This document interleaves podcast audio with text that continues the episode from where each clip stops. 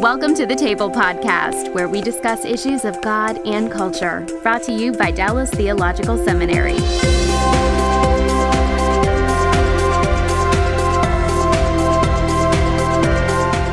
Welcome to the table. We discuss issues of God and culture.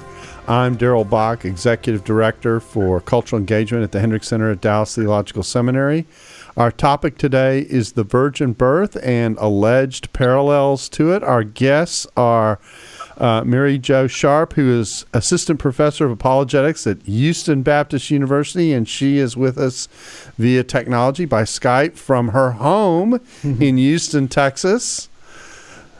Hey. So good to see you, and I take it you survived the hurricane in good shape and uh, are, are basking in the glory of Astros victory. So uh, exactly, that's totally right. We survived, and now we're basking. And, and and and she's just back from a trip from Israel. I mean, your life is full, busy, and and no apologies, right? yeah, I like that way of saying it. that really frames it well. Uh, there you go. And then uh, our other guest is Mikel Del Rosario, who um, not only works with uh, with me at the Hendricks Center as a project manager for the Table Podcast and is pursuing his PhD here at Dallas, but also is adjunct professor of apologetics and world religions at William Jessup, which is in uh, is it Rockland? Yeah, California? Rocklin. Uh huh. That's a suburb of Sacramento, California. So we, you know, we got the middle and the and the west coast of the country represented. I mean, we're we've got good coverage here. So, um, our goal today is to kind of walk through what happens when people climb parallels, and we're going to look at the virgin birth in particular as we think about this and.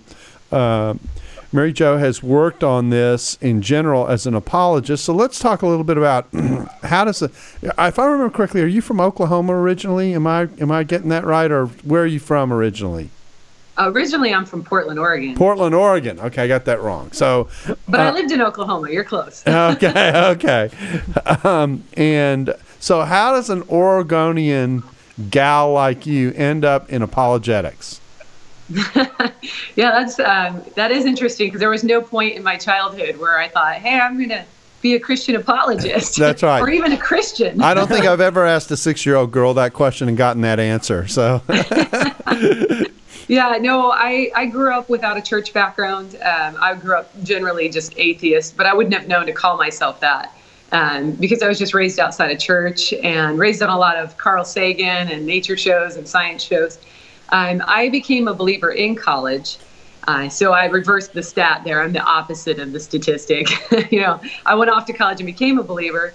Uh, and after being uh, in the church for several years, I began to notice that the people who professed that Christianity um, was true uh, and would, you know, say the Bible was true, didn't seem to much care to um, adhere to the teachings of the Bible. And I, and I don't just mean they messed up here and there. I mean it was continual, and I I saw things in the church that were uh, concerning to me, the, the, way they behaved and treated one another. And so I began to question my belief in God. I would say that it, it probably began as an emotional doubt due to what I was seeing in the church and the hypocrisy. And that led me to intellectual questioning, which led me to wonder why I believed in God. Why did I say that I had, you know, salvation in Jesus Christ? And why did I believe in the Bible um, as true? And so then I started looking for answers to my own questions and I didn't mean to end up in apologetics. That's kind of just what happened as a natural outworking of my own investigation. And how long have you been at HBU now? I've been, oh, this is my sixth year at HBU. Okay. So you've been there for a while now. And, yeah. Uh, so let's talk about your interest in apologetics and in particular uh, this issue. You've done some work in, in the Mithra and Horus backdrops that people claim with reference to the virgin birth. But before we look at those and talk about those in some detail, you know, talking about figures like Osiris and Mithra, uh, I want to talk a little bit about parallels in general. So, talk to us about you hear a claim that's made like this, and someone says, "Oh, well, you know, the virgin birth of Jesus is just a mirror of something that was came long before." Something like that. Um, how do you investigate something like that? What what what is your advice to people in terms of the approach? What a great question. I think um, people don't, at first, they don't think to investigate it. Mm-hmm. That's like, you should want to investigate if you hear a claim like this rather than say, wow, that sounds good. I'll go with that. Mm-hmm. And that's more of what I hear um, when I, when I, re- or when I see this being, this argument made. It's not really that people have deeply investigated it. It's more like, that sounds right. I think I'll go with that. and haven't really looked at both sides. So I'm, I'm really glad you're asking this question. I give sort of a three point here's how to go about investigating it. And the first thing I tell people is you need to get the whole story. So if somebody's telling you, you know, like you've watched Bill Maher on The View, and he's saying the story of Jesus is an exact copy of Horus, which is verbatim what he said, and that that bothers you, then you need to get the whole story first. So you actually need to go in and read the stories uh, to see what what is being said in the story of Horus and Osiris and Mithras and Dionysus? Like, what do their stories actually say? And that's really important because I don't think a lot of people do that. They they listen to guys like Bill Maher or maybe maybe even James uh, the the Power of Myth. Um, they're going back to Campbell's work. Um, maybe maybe they're relying on some of these internet sites as well. So get the whole story. Actually, you read mean the story HBO and the internet aren't the source of truth? I got I got a good one for you on that. I was doing I'm writing for the Gospel Project and I'm looking up I'm trying to find a quote from G.K. Chesterton on a material I'm writing and uh, so I find this quote online and it's what, something I want to use. And here's just how bad it is out there, guys. I found hundreds of pages that were using this quote that G.K. Chesterton never said. Uh huh. Tons of internet memes and the hundreds myth of pages. of the historical G.K. Chesterton. uh, yeah. I think the same thing happens with these pagan myths. Mm-hmm. People go online, they find, you know, the pagan origins of the Christ myth theory website, and they're like, well, I mean, there it is. This guy's done some research, so it must be true. Or they find the zeitgeist, the movie. That's mm-hmm. right. You put the graphics up next to it and just line it up and say, "Well, that must be true because that's that what it says." I don't know if you're aware of this, Mary Jo, but there's a site. Uh, uh, actually, it's a center in uh, Sydney, Australia, called the Center for Public Christianity. John Dickson runs it, and uh, they have done a brilliant five minute piece on Zeitgeist, uh, which in which they interview Chris Forbes, who teaches ancient history at Macquarie University, and somehow. Uh, when you hear it with uh, with some type of form of British Commonwealth accent, it, it sounds more true. And so, so he does this refutation of Zeitgeist in about five minutes and just walks through all the problems with it. It's a it if, if you need a visual support for for this kind of a point, it really is a good resource place to find things. Mm-hmm. Yeah, mm-hmm. that's so, um, I have seen that. It's been a while, but I've seen it. Yeah, I know what you're talking about. Well, you want to you want to get the whole story. I'm sure he refers to this, but um, and then the second point was take the parallels head to head. Mm-hmm. Actually, see if the parallels are parallel. Right. Mm-hmm. You know, and we'll see that with the virgin birth here when we look at that. But um, sometimes the the similarities that are being compared are so vague in the, um, in how they're similar mm-hmm. that you could actually use the same reasoning to compare anything to anything else. That's mm-hmm. right. So you got mm-hmm. you got to be careful. Like there that. was a birth. yeah, I don't mean to have fun with this as much fun as we're having, but it, but there there is it is amazing when you of course when you don't look anything up and you don't investigate. You don't go to the primary source and take a look at it in some way to see what the wording actually is and that kind of thing. Then your your tendency is just to assume that what you're being told is true. Mm-hmm. Yeah. Yeah, and you know we we know a lot of what we know based on authorities. I'm not going to say that you know, boy, you have to look up every single little fact in your life because then you would never get out of bed in the morning, right? You couldn't if you didn't rely on some kind of authority for some it's for areas in your life. We do rely on them, but if this is something that you're claiming as absolutely true, it's the reason you don't believe in God, um, or if it's shaking your faith, then you need to look it up. That's the responsible thing to do. So take those parallels head to head. And then the final point, Daryl, was to set everything in context. Mm-hmm. So did you know if you, if a term like virgin or resurrection is being thrown around in another for another religion or pagan religion, especially does it mean the same thing in context as it meant to the first century Christian believers. Uh, so that's an important thing too. And then how does it outwork into their culture? Um, that's another thing because the, the, between the myths and uh, the, the um, in Christianity and Judaism and Islam, there's very different outworkings of these things, like on the nature of reality and the nature of man and the nature of God. So you need to actually set everything in context. Okay, well that's a nice overview. So so let's do it. Let's dive into the investigation and and take a look and uh, let's start with with Osiris, okay, and the idea that uh, that the virgin birth goes all the way back in time, to use the words of that great theologian Chris Berman, back, back, back, back, back, back, back to the Egyptians. And uh, tell us a little bit about this claim, first of all, and then let's put them head to head. Okay, so the claim that we're handling is that um, uh, that many gods have virgin births. And so you can find them if you just go back and you look at all these different gods. So what I've done is I've actually gone back and looked at what is being said about Osiris. How can we make this claim that he has a virgin birth? And so the virgin birth of Osiris, what I've done is I've gone and read uh, the various secondary sources, then went into and read uh, Egyptian Book of the Dead and um, the pyramid texts where we get the story of Osiris. So, and those are, um, when I say I've read them, those are translations because this is coming out of hieroglyphics. Right. Yeah. So I didn't read, wasn't reading hieroglyphics. okay. But uh, so what we find is that Osiris is actually, he's the offspring of an affair between two gods. He's an offspring of the um, earth god and the sky goddess, the earth god Geb and the sky goddess Nut. And in fact, the affair causes such a problem for um, the sky goddess and her husband that her husband denies her the days in the year to give birth to her children. She has like seven of them, and Osiris is one of them. Isis is one of them as well.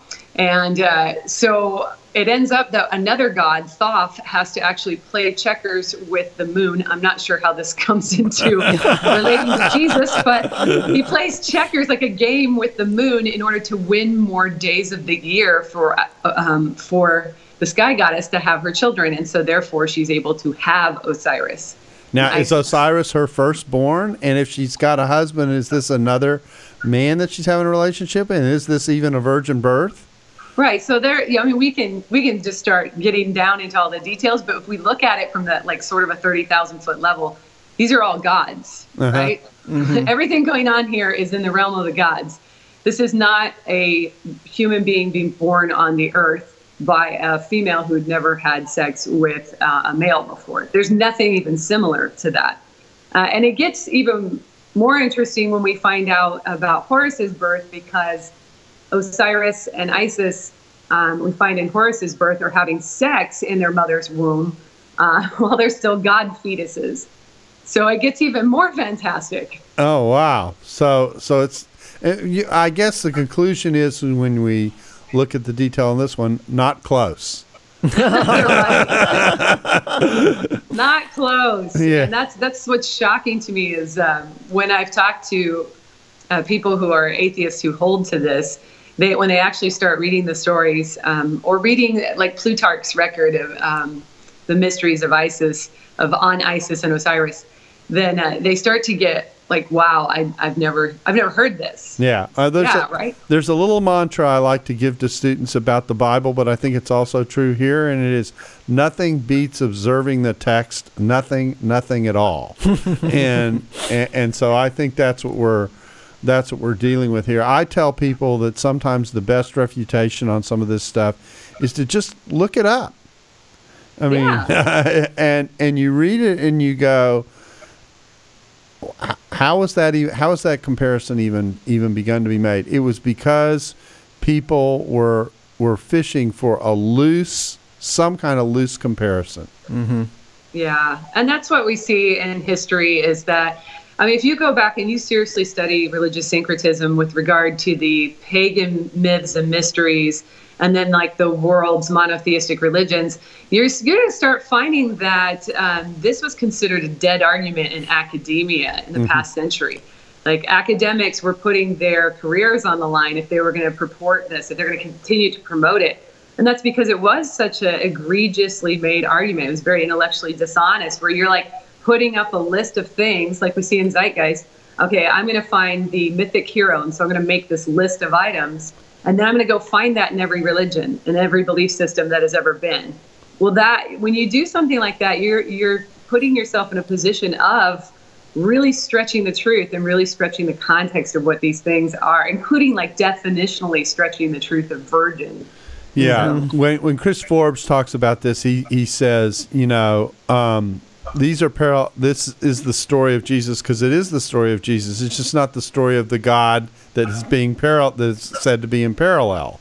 And so, um, mm-hmm. uh, so it works that way. Okay, so that's Horus. So that's one down. Let's go to Mithra and what's going on there. What uh, and this is birth from the rock is the, the note that I have here. So that just sounds very fascinating. Yeah, this is he's my favorite one um, because so what you'll see if you watch Zeitgeist is you'll see a, a, a BC dating on Mithras, and then you'll see all of these comparisons to Jesus, including a virgin birth. Well, the problem is that um, what what Peter Joseph is doing is he's using a god from an ancient time from Persia. He's using either Mitra or Mithra and comparing and using that story of those one of those two gods and comparing it to the Roman god Mithras, mm-hmm. who was in existence at the time. Uh, in existence, meaning his story was in existence at the time of Jesus. And so that in itself is intellectually dishonest uh, to use that background in order to date Mithras. But Mithras is a Roman god, um, and he his story, if you're going to compare the one that was around the time of Jesus, he's actually a god of the underworld. He he jumps out of the underworld with a dagger in one hand and a torch in the other. The torch is used to guide his way to our, you know, to the upper realm here. Um, and the dagger was used to subdue all the creatures of the earth once he got out of that rock. But he, he his birth is actually he jumps out of a rock on the banks. It's actually a, a door. A sacred Yeah, the you, rock. You got a virgin rock there. well, I, I guess I guess you can put those two words next to one another. I just don't know if it works. Anyway, so um, okay, so so that one's also not close. Right. Yeah. Okay, well, we're going to turn our attention now to some Greco Roman examples. And for these, I'm going to talk to Mikel. Um, and this conversation uh, Mikel and I are going to have goes back to a project that he did a couple of years ago in a in a class that we uh, that he took with me on Jesus and the media, and so he studied these uh, texts and then presented them visually in a in a video that uh, he's made available. And so let's talk about let's let's do it let's do it in the order. Let's do the Plutarch text first, and then we'll do Suetonius we've got a text from Plutarch's Lives, and it involves Alexander the Great, who um, was born in uh, 336 BC. So um, we're well before the time of Christ, but Plutarch's writing mm-hmm. about four centuries later. And uh, let's talk about this supposed parallel to the birth of Jesus. And we're going to take uh, Mary Jo's advice and just look at the text and see what's you know nothing beats observing the text nothing nothing at all. So what is this text telling us? Tell us about alexander the great's virgin birth. Yeah so when we think about these things we think what are the similarities? And it turns out that all things are similar if you ignore the differences uh-huh. right? Okay. So let's take a look at this text. I'm going to take some time to read this section out of plutarch and just think about the, the story of Jesus um, that we hear at Christmas time and what the virgin birth is, and then compare it to this in your mind. Here we go. So Plutarch's right. Plutarch writes, It is said that his father Philip, they're talking about Alexander here, fell in love with Olympias, Alexander's mother, at the time when they were both initiated into the mysteries of Samothrace. He was then a young man, and she an orphan. And after obtaining the consent of her brother, Aribas, Philip betrothed himself to her. On the night before the marriage was consummated, the bride dreamed that there was a crash of thunder, and uh, her womb was struck by a thunderbolt, and that there was followed a blinding flash from which a great sheet of flame blazed up and spread far and wide before it finally died away. Then, sometime after their marriage, Philip saw himself in a dream in the act of sealing up his wife's womb. And Upon the seal he had used, there was engraved, so it seemed to him, the figure of a lion. The soothsayers The soothsayers treated this dream with suspicion since it seemed to suggest that Philip needed to keep a closer watch on his wife. The only exception was um, Aristander of Telemus, who declared that the woman must be pregnant, since men do not seal up what is empty, and that she would bring forth a son, whose nature would be bold and lion like. At another time, a serpent, a serpent was seen stretched out at Olympias' side as she slept. And it was this, more than anything else, we are told, which weakened Philip's passion and cooled his affection for her, so that from that time on, uh, from that time on, he seldom came to sleep with her. The reason for this may either have been that he was afraid that she would cast some evil spell or charm upon him, or else that uh, that he recoiled from her embrace because he believed that she was the consort of some higher being. That's it. That is the full text. Okay. So so what do we have? we have nothing at all that looks like Jesus here. We have this this serpent uh, lying by her side, and there's kind of this serpent theme actually that goes into some of these Greco-Roman alleged parallels. But um, here, when it comes to Alexander, um, we don't have any kind of um, non-sex because I think this implies some kind of a sexual relationship. If he thought that she was the consort, um, but as well, it's it's an interpretation of a dream. So it's it's very unclear that that um, she was not um, engaged in any kind of sexual activity. And the thing that strikes me about these stories is is that they're very, if I can say it, very detailed about the moment of conception. They um, so you've got the detail here of uh, the serpent scene stretched out at Olympias's side as she slept, and uh, this weakened Philip's passion. Now that part I get, and uh, so. Um, so so we're dealing here with with this portrait in detail of how this act actually took place. Um, so the closest thing that we have is we have Alexander's birth being attributed to some type of transcendent activity. Um, sure, but, generally speaking, but right? that but that's it. Mhm. Okay. Mhm. which is very different than the very very short mention in the Bible of the Holy Spirit will uh, come upon you, um, Right. and that's it. Very simple. Exactly, and there's no detail given to this uh, at all in the in the in the New Testament when we're talking about Jesus' birth. God is a genius storyteller, and the evidence of this is threaded throughout Scripture. In Christianity Today's new show, Holy Curiosity, with me, Kat Armstrong, we explore storied connections threaded throughout Scripture from the Old Testament to the New. Our first mini series, Connecting Dinah and the Woman at the Well, welcomes experts like doctors Tim Mackie and Diane Langberg to give us insight and context into the physical location and meaning of these two stories. These stories will spark holy curiosity in your own faith because once you see these connections, you can't unsee them. God wastes no person, place, or thing. Listen and subscribe to Holy Curiosity with Kat Armstrong on your favorite podcast platform. Okay, and then the second example comes from S- Suetonius, or as W.A. Criswell used to pronounce it, Suetonius. so, um, and uh, Roman historian writing um, uh, about 180 years after Augustus was born, writing in the early second century, he wrote a work called The Twelve Caesars, and in this he has a section on Augustus, who's probably the most prominent of the of the Caesars perhaps except for maybe um, could perhaps make a case for Julius Caesar uh, being more important, but certainly one of the more prominent um, emperors.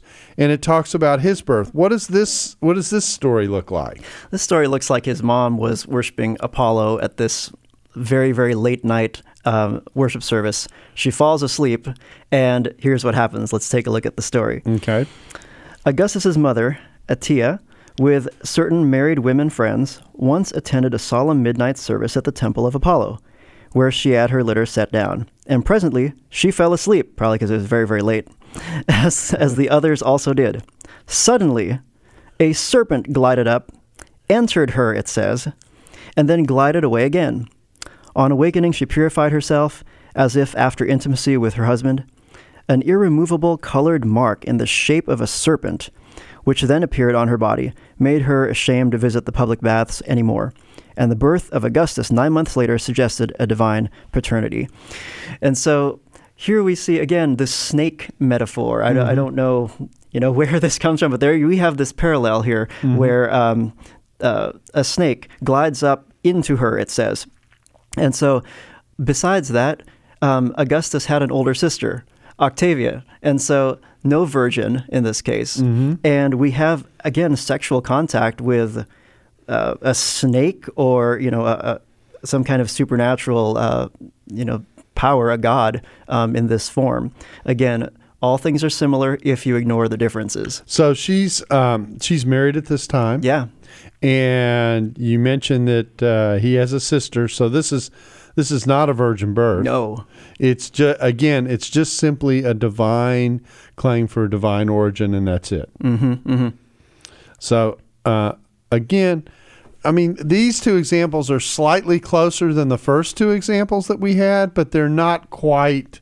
Um, they're not quite up to where we were on uh, uh, on on what the virgin birth is about. Mm-hmm. And so and so we learn that that again, nothing beats observing the text. You want to go to the originals and see what they say, and what you find is these claims for parallels actually are uh, are not very persuasive in terms of of what they what they show. Uh, Mary Jo, you have any observations if you've listened to these two examples from the Greco-Roman world? And we got to be a little bit quick because we're coming up to a break. Yeah, I again, I would say you know we just generalities, but um, first of all, you really do need to take those parallels head to head right? Um, you don't see the, the kinds of things that are being said in our society is that um, this is an exact copy of the story of Jesus. And when you read this, when you actually read them, like I'm glad Mikel read them, you, you start to say, like, if, if you've ever read Luke 2, if you've ever read the story of Jesus' birth, you say, well, like, I don't, I don't see the connection here. I mean, I'm not even seeing the same story. And that's what happens over and over with these, is that even on the basis level of just reading the stories, not getting into their philosophical worldviews, not getting into the theology of what this means for mankind, just on the base level, you see they're not the same at all. Yep, we've looked at Horus and the study of Osiris, and we've looked at uh, Mithra Mithras connections. We've looked at the claims associated with um, Alexander the Great and Plutarch, and with Caesar Augustus and Suetonius. And we have one more example that sometimes is raised, and this is the example tied to claims related to to Buddha and and uh, and Buddhist background. So, uh, Mikel, uh, tell us about this one. Yeah, this one is not very well known. Um, a few people will. Uh, talk about Buddha, but not really know where it comes from. So, Buddha lived many, many different lives, the story goes, and one day he remembered these lives. This is in the Pali Canon, about 200 BC, this was in place. And the story goes one of his previous lives, this is how he was born. There were these two beings who were kind of higher. Um, higher than humans, mm-hmm. and they're from this Brahmin world. They came down, boy, girl, and they became hermits. They got married, they became hermits. One day, the guy touched the lady's stomach, and that's how uh, Buddha was conceived in this case. Now, perhaps a virgin birth because there was no sex mentioned in the text, but these aren't even human beings. Mm-hmm. They're not human beings, and um, the the parallel is got to be something that the, that Mark would know, that Luke would know. There's very, very small chance that uh, any of the. You don't think they had frequent flyer miles no. to India or something? so the unlikelihood that this would influence uh, the Christian story actually comes into play as well. So mm-hmm. that's another thing to think about when we look at these parallels. Even if you get something that looks kind of close, maybe, you go, well, yeah, but how would they possibly have, have been influenced by this story? Okay, so we so we've gone through these examples, and clearly what we're seeing is um, that this doesn't explain the background of of the virgin birth. I mean, the closest you can get to any kind of claim is the idea that somehow a great figure might have some element of transcendent connection, uh, and that's about as close as you can get. So yeah. so let's turn our attention to the virgin birth itself. Now, what's interesting about this is is that the virgin birth is is not. I think it's fair to say is not a big deal in the New Testament. By which I mean there aren't tons of passages that discuss this. There are, I mean, you can count them on one hand. Uh, so, um, so that's the first observation to make: is that it's not, it's not something that's in lots of texts. It's uh, alluded to directly in Matthew and in Luke, uh, with Matthew explicitly tying it to the prediction of Isaiah 7:14, and the language of Luke alluding to such texts but not actually uh, citing them. So we've got those two examples that are the most uh, prominent idea of uh, of the virgin birth and, and articulation.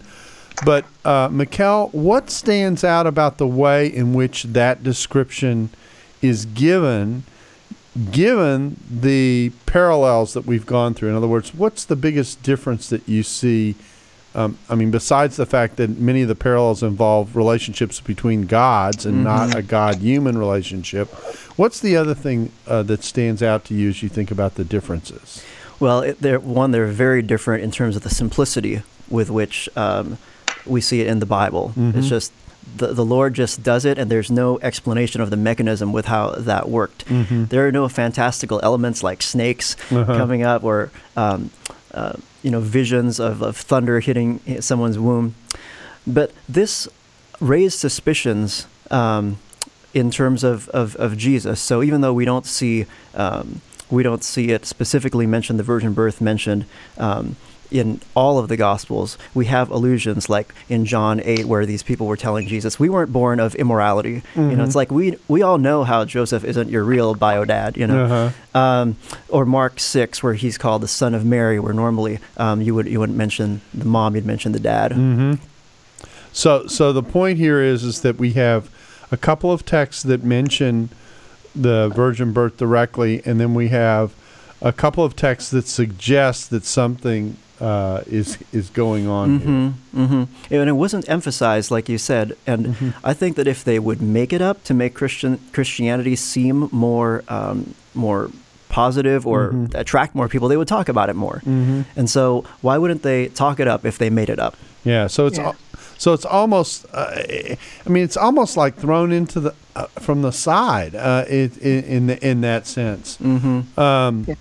Yeah. So the other the other places where we suggest that something is going on is a text like um, Philippians two six and 7 where we get the idea of um, even though he existed in the form of God, he didn't regard equality with God as something to be grasped onto or held onto, but emptying himself, taking on the form of a slave, which pictures Jesus as someone sent from heaven. John 1 does the same thing. Mm-hmm. Um, you know, in the beginning was the Word, and the Word was with God, and the Word was God, and then eventually the Word became flesh. Mm-hmm. So you've got these indicators in the text that say that we're dealing with a divine human figure whose origins predate his humanity. Mm-hmm. Um, and so these all suggest a virgin birth, but as we've noted, there are no snakes, there are no dreams at the night, no nightmares, uh, no husband uh, distancing himself from a wife accordingly. You know, uh, none of, none of that that we saw in these in these parallels. And there's the Yeah. polytheistic aspect too, where with these gods or demigods, you have people who are occupy kind of the lower realm on the totem pole. Uh-huh. Nobody thought Caesar Augustus was Adonai, maker of heaven and earth. Right, right. And we always talk about the fact that when you deify an emperor, he kind of goes to the bottom of the pantheon, you know, and of course, Jesus is portrayed as being at the top of the heap. I mean, he's sitting at the right hand of the Father, is the way the portrayal is. So you're on the other end of the. Whatever the rank, whatever the Associated Press rankings are of the gods, um, you're you're not in the section that says, "and these ones receive votes as well." You know, so uh, so uh, so Mary Jo, how do you how do you think about this uh, in the in the issue of the virgin birth? The thing that always strikes me about about this story is what it is that Mary had to go through to be a part of this event, and when she submits to the Father, let it be to me according to your will. Um, what's she take on? wow, that's a question. I mean, she took on being the mother of God, right? Right. this is, it's. Um, I, I mean, I'll comment on that, but I, for me, what's amazing about this story is how very human this whole story is. Like Mikel was just pointing out that it's not real fantastic. I mean, you even have Joseph. Um, who doesn't want to put it, you know, Luke 1, 18 through 21 talks about how Joseph, just being a man and unwilling to put her to shame, resolved to divorce Mary quietly. Yeah, like Ma- he, he Matthew doesn't 1, believe yep. it, guys. yeah, in Matthew. Right? Yeah, in Matthew one. I, that's right. I mean, he's sitting there. I mean, and I, you know, I, in the back of my mind, I imagine these conversations that that Mary would have had. I mean, you know, like uh, imagine her having this conversation with Joseph. I'm pregnant, right? Okay, that's part one. right? Okay, Yeah, this would so- be very hard. That's right. The next question would be, all right, well, how did that happen? Right? Yeah. And and then her answer is, well, let me tell you. right. Yeah, Uh, because these aren't these, you know, they're ancient people, but they're not like foolish. Right. They don't just jump at any chance to say, "Oh yeah, sure, great." This, you know, in our current day and age, we seem to think of the ancients as being willing to ascribe deity at, you know, at a drop of a, a dime or whatever. Of course, it wouldn't have been a dime, but right. Drop of a Yeah. denarius. Come on now, get your get your currency right.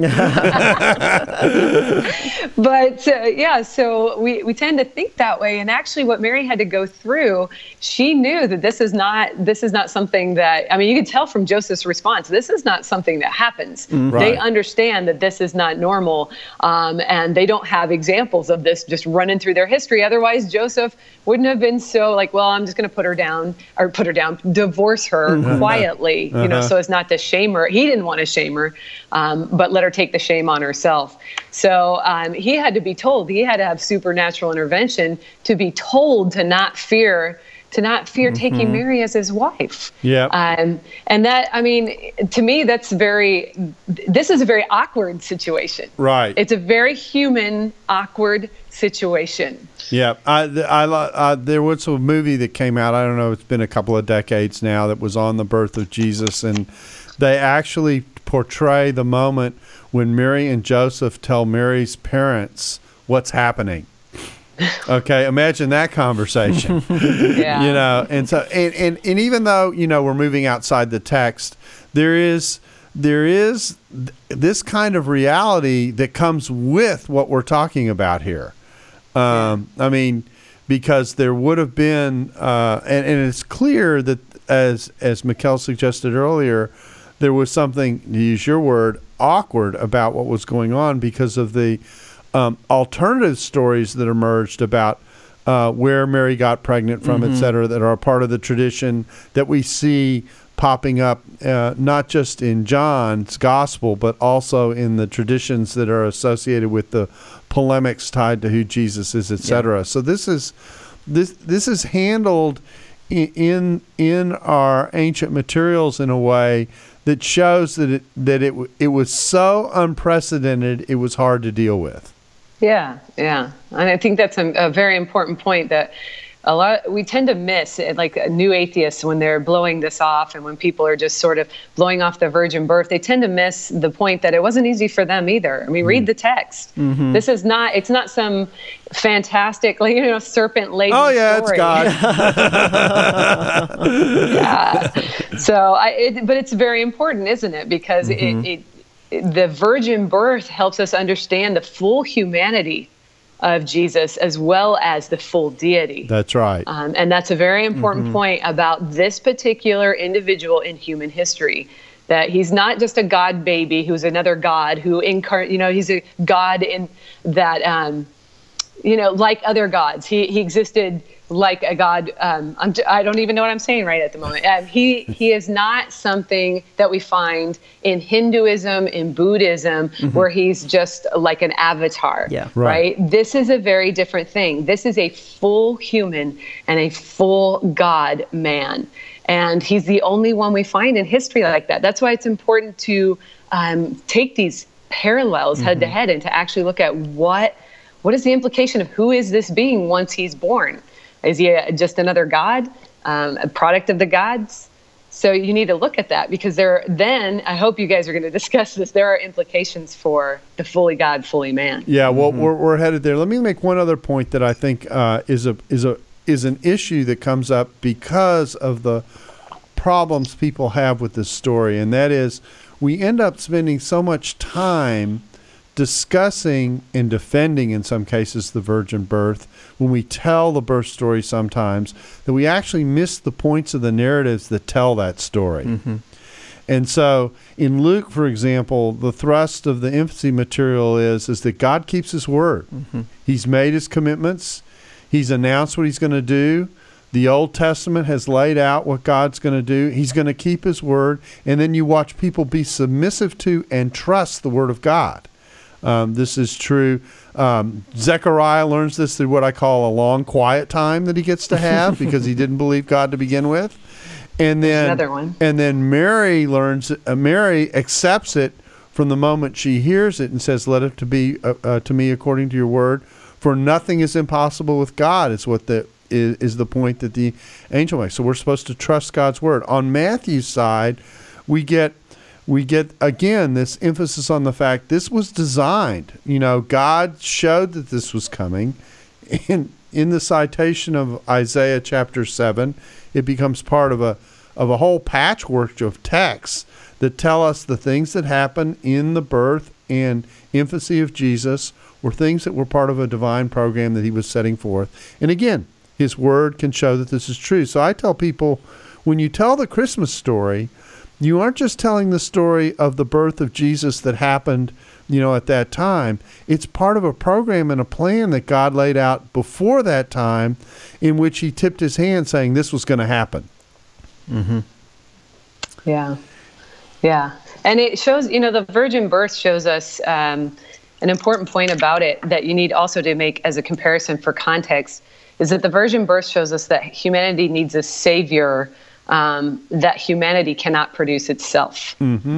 Right. That's that's an important point. I think people miss of the virgin birth because they just get wrapped up in, you know, the supernatural aspect. They don't they don't think about well, what is the implication of the supernatural aspect? Well, it's that we can't produce someone, you know, from ourselves that can save us from ourselves. We need someone from outside of us. And uh, it's fascinating all the um, the comic book stories of heroes that come from outside of us in order to save us. Right? Uh-huh. That we seem to understand that story, um, the great story of mankind, that we're the cause of the problem, and so we need a savior. and so uh, that becomes an important important uh, part of the of the theme that's raised, along with the idea of just the whole background of, of what this represents. Uh, I like I, I like to tell people that if I was in the marketing meeting, you know, before the foundation of the world, when God was planning this, and He brings together, you know, His angels to plan. Okay, we're going to save the world, and this is how we're going to do it, and and you're in the marketing meeting and people get to propose well this is how it ought to happen you know? And and i sit there and i i've got I, i'm god of the universe. Uh, i'm going to send i'm going to send someone from from our realm into the realm of humanity to deliver them um, i don't think i would have picked the way that it happened you know? Uh, it would have been a little bit of fanfare. Would have been in a capital city.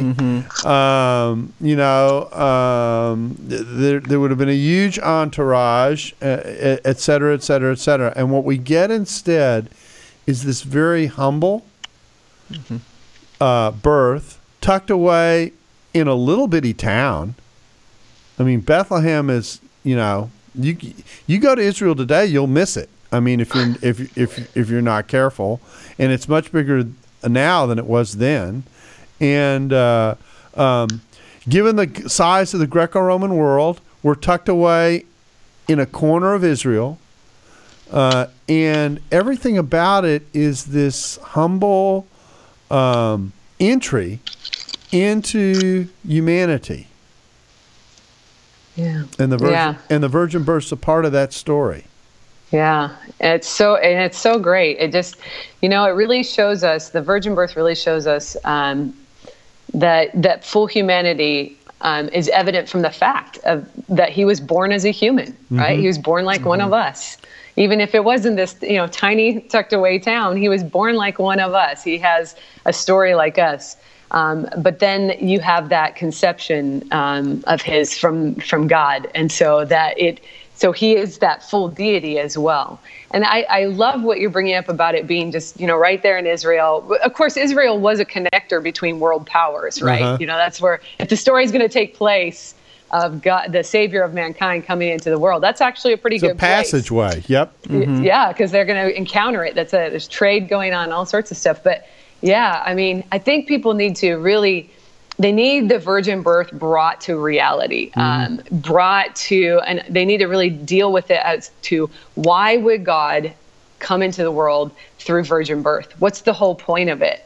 Um, rather than just dismiss it as like some fantastic story, which as Mikel's been showing and as you've been showing and I've been showing, it's not really that fantastic. right. Yeah, I mean, we're Yeah. talking about the Creator God who brings life. Uh, anyway, I, you know, there are people who say if God can do a resurrection, Jesus' miracles are pretty straightforward, and uh, um, a- and so it's it's that kind of an emphasis. And and I do think it's interesting that in the midst of this, you get this birth, but you don't get it in a castle. no, You know, yeah. it's not it's not the it's not the way most kings are born, uh, and you don't even get it in a home in a normal sense. You get it in a manger in an animal trough. You know, everything about it shows the way God enters into humanity at the most basic levels right. and, and with a simplicity and a directness mm-hmm. that's that's important. Uh, what do you what what else do you think is important to note about the way in which the virgin birth story is told and the birth story is told in general? Well, like as you were mentioning, if uh, God can raise Jesus from the dead, then the virgin birth is no big deal. I think if God can create the entire universe, then the virgin birth is clearly possible as well. I think a lot of it hinges on your uh, belief in in the ability of God to inter- to act in the world. If God is real, if Jesus came um, from heaven to earth, and the virgin birth is very very plausible. Um, with with the deity and the humanity. You know, if Joseph was the dad, if some other guy, a Roman soldier, somebody was the dad, then how could Jesus be the God man? Mm-hmm. On the human on the human side, um, like Saint Anselm wrote in Cur Deus Homo that why did God have to become a man? That as God he can he can pay that infinite debt that we owe in a finite period of time, but as man he can really stand in our place. And so that's why I believe deity and humanity have to be um, in place for the Christian um, story to work. So, Yeah. so uh, uh, I mean, there there's so many different ways to think about how to put this all together. Uh, it, it strikes me as well that that in thinking about that aspect of things, the um, the phrase in Philippians to me that I think is so powerful is, "He did not regard equality with God as something to be clinged on to, to be grasped." you know, but he emptied himself, taking on the form of a slave, uh, you know, becoming like other men and sharing in their human nature. So the whole initiative that God ta- undertakes to make this happen, uh, with majesty coming to earth without majesty, if I can say it that way, you know, is a striking part of the story. It seems to me. Yeah, and that's that's the uh, instead of using the word fantastic, that's the wondrous part um, of the story. Is that God, the God who created the universe, cares so much for His creation, which He called good in Genesis one. That He values it so much that He would do this as far as redeeming it. He's doing something to redeem it because it is good, because He values it. And what what a wonderful way to look at the virgin birth as as having uh, in part of Jesus' story at the front end of Jesus' story there um, with us as a way of saying look how much God values his creation uh, that he himself would step into it as the ultimate sacrifice for the purpose of redeeming us so that we can have relationship with him You know, and it's interesting because in a lot of religions, the tendency is is to make God so great or so powerful or so other that he distances himself Yeah. from the creation, needs any intermediaries or other means by which to manifest himself. But this is God, if you will, uh, putting his nose in the dirt, you know, um, actually coming down and walking and talking with us in order that we might uh, appreciate um, the initiative that he undertakes to bring us back to himself. It's a fantastic story. That's why Christmas is a lovely part of the year. I want to thank both of you for for coming in and being a part of our day here at at the table and helping us think through the virgin birth and the parallels and the way in which it works. Thank you all very much for being a part of the show. You're welcome. Thanks for hosting us. And we're glad that you could be a part of the table and hope you'll be back again with us soon. Thanks for listening to the Table Podcast. For more podcasts like this one, visit dts.edu slash the table. Dallas Theological Seminary. Teach truth, love well.